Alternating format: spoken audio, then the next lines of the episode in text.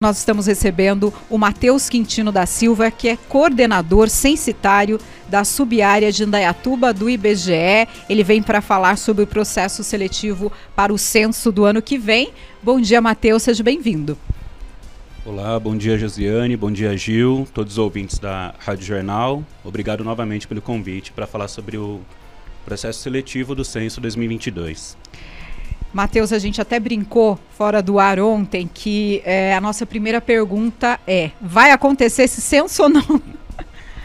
É, depois de dois anos de atraso, primeiro em 2020, né, por atraso da pandemia que chegou e ninguém sabia exatamente o que aconteceria, e agora no ano de 2021 por cortes orçamentários, né? Porém, no, a partir do segundo semestre houve uma decisão do STF em que haverá, com certeza, o censo 2022. Então, esse censo já está previsto então para o ano que vem e nós estamos com vagas abertas, inclusive para Indaiatuba e outras cidades da região. Quem pode se inscrever nesse concurso, Matheus? Exato, Josiane. O concurso foi aberto para todo o Brasil, né? Porém, aqui na nossa região temos, é, em, na média, de 333 vagas para todas as pessoas. É, inclusive, quem é registrado pode também participar de alguns cargos desse processo seletivo.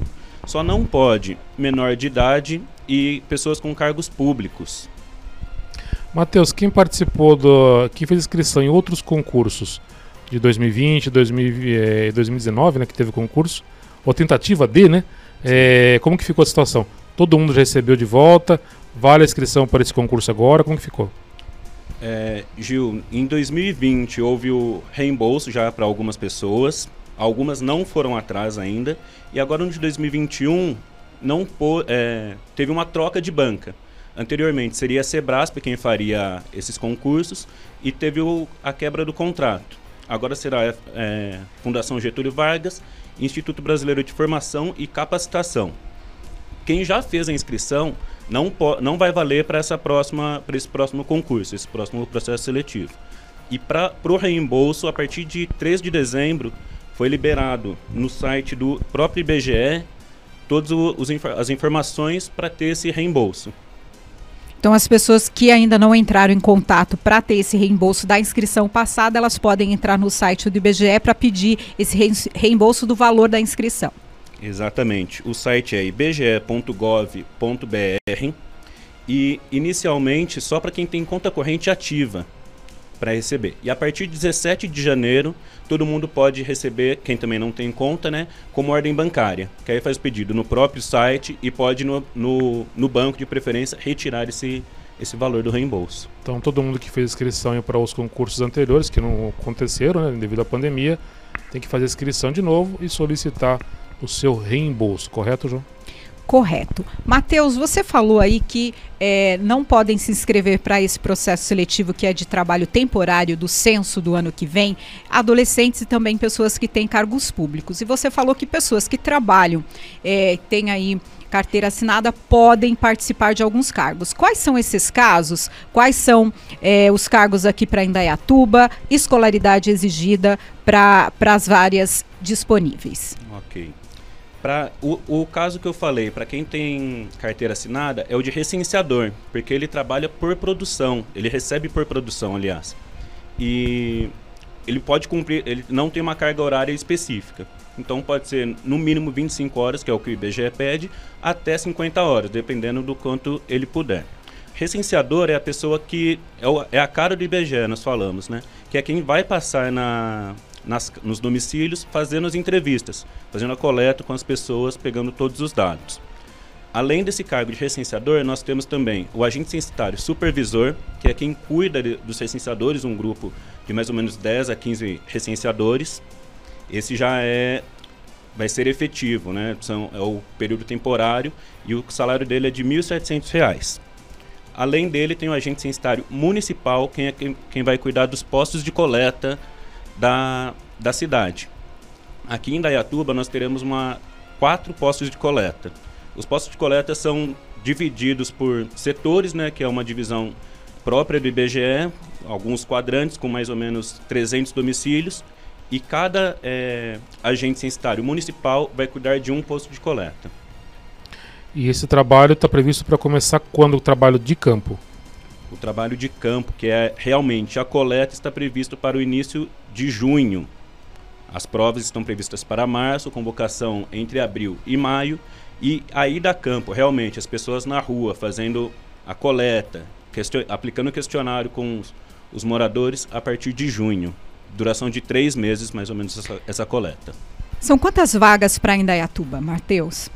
Em Indaiatuba, para recenseadores, são 217 vagas.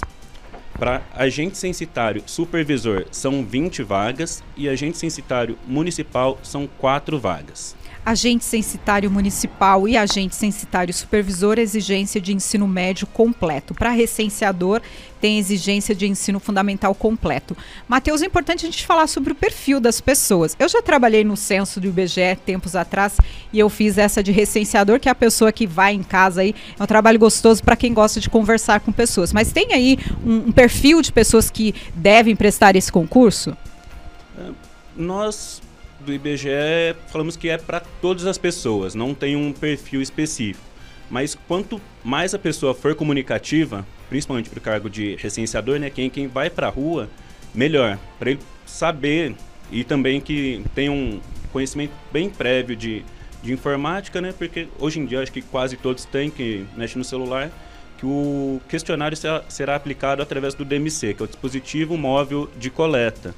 Então, tendo um conhecimento prévio e também tá, haverá o treinamento, né, tanto de abordagem dos moradores, ou é, muitos casos quando a, a, pessoa não, não quer ser atender o IBGE, também tem treinamento para, para esse tipo de, de perfil, né? Inscrições vão ter quando mesmo? Repete para a gente, Matheus. De recenseador, agente censitário e agente municipal vão até o dia 29 de dezembro. Mais ou menos até quinta, da, daqui duas semanas, né? E posso também já falar o, os valores da, das taxas? Deve. De recenseador, a taxa é de R$ 57,50, enquanto que para os agentes censitários municipal e supervisor é de R$ 60,50. Esses na banca da Fundação Getúlio Vargas. O site é conhecimento.fgv.br barra concursos. Tem vagas aqui também para nossa região, né? Você é da Subiária Indaiatuba, mas o IBGE é o posto principal que atende Indaiatuba e outras cidades é de Itu. Vocês têm vaga para Itu, Salto e Elias Fausto também. Exatamente. A agência de Itu abrange seis municípios. Eu cuido da subárea de Indaiatuba, que é Indaiatuba, Salto e Elias Fausto. O outro coordenador, André, cuida da subárea de Itu, que é Itu, Cabreúva e Porto Feliz. Ao total dessas vagas são mais de 500 vagas, entre recenseadores e agentes censitários. Você tem aí as vagas para Elias Fausto, que a nossa audiência também lá é bem grande. Em Elias Fausto, sim. É, recenseador são 15 vagas, agente censitário é, supervisor duas vagas e agente censitário municipal uma vaga, porque em Elias Fausto é apenas um posto de coleta. É, essas inscrições seguem as mesmas datas, então daqui até duas semanas, 29 é, de dezembro, último dia para inscrição. Tem algum caso, Matheus, que as pessoas conseguem fazer essa inscrição é, de forma isenta? Tem é, previsto no edital? Sim, tem isenção também, Josiane, para doadores de medula óssea e quem tem cadastro no CAD único. Esse período de isenção vai ser durante todo o período da, das inscrições. Anteriormente era apenas os primeiros três, quatro dias, né? Só que dessa vez a banca estendeu para todo o período de inscrição quem tem cadastro no CAD único e quem também é doador de medula óssea. É, então vamos pedir para o pessoal aí fazer a inscrição, quem está interessado em ser agente censitário. A Josiane foi, eu também fui é, no século passado, mas eu também fui. Eu fui em 1990, agente censitário. Foi divertido, foi interessante. É gostoso, né? É gostoso, é gostoso. Quem gosta de gente, acho que gosta de trabalhar assim. Foi divertido. É, então faça a sua inscrição, participe aí. É, é até o um momento de cidadania, né, né Matheus? Com certeza. Faltou uma coisa, me desculpem. Diga. E é agora, é, para esse novo processo seletivo de 2022, o IBGE também abriu duas novas vagas que é para o agente censitário de administração e informática, que é o nosso ACAI, que virou o nome no IBGE.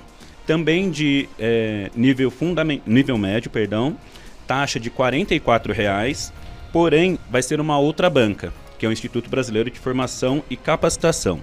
O site é ibfc.org.br. Essas inscrições, apenas para essas duas vagas nesse cargo, são até o dia 10 de janeiro. Também são, são para vagas temporárias, apenas para o censo do ano que vem. Exatamente. Todas essas vagas são temporárias, prevendo é, contratação entre abril e maio e até o, o período final do censo. Tá certo, então nós agradecemos a presença do Matheus, Matheus Quintino é, da Silva, falando sobre o censo demográfico de 2022. Vai acontecer no ano que vem o censo e já estão aí na preparação agora com essas inscrições para alguns cargos até o dia 29 e o outro cargo que ele falou há pouco até 10 de janeiro do ano que vem. Então, muito obrigada pela sua presença, Matheus. Obrigado novamente, Osiane, Gil, a Rádio Jornal por ter me convidado. Espero ano que vem estar aqui mais uma vez para divulgar a, o início do censo.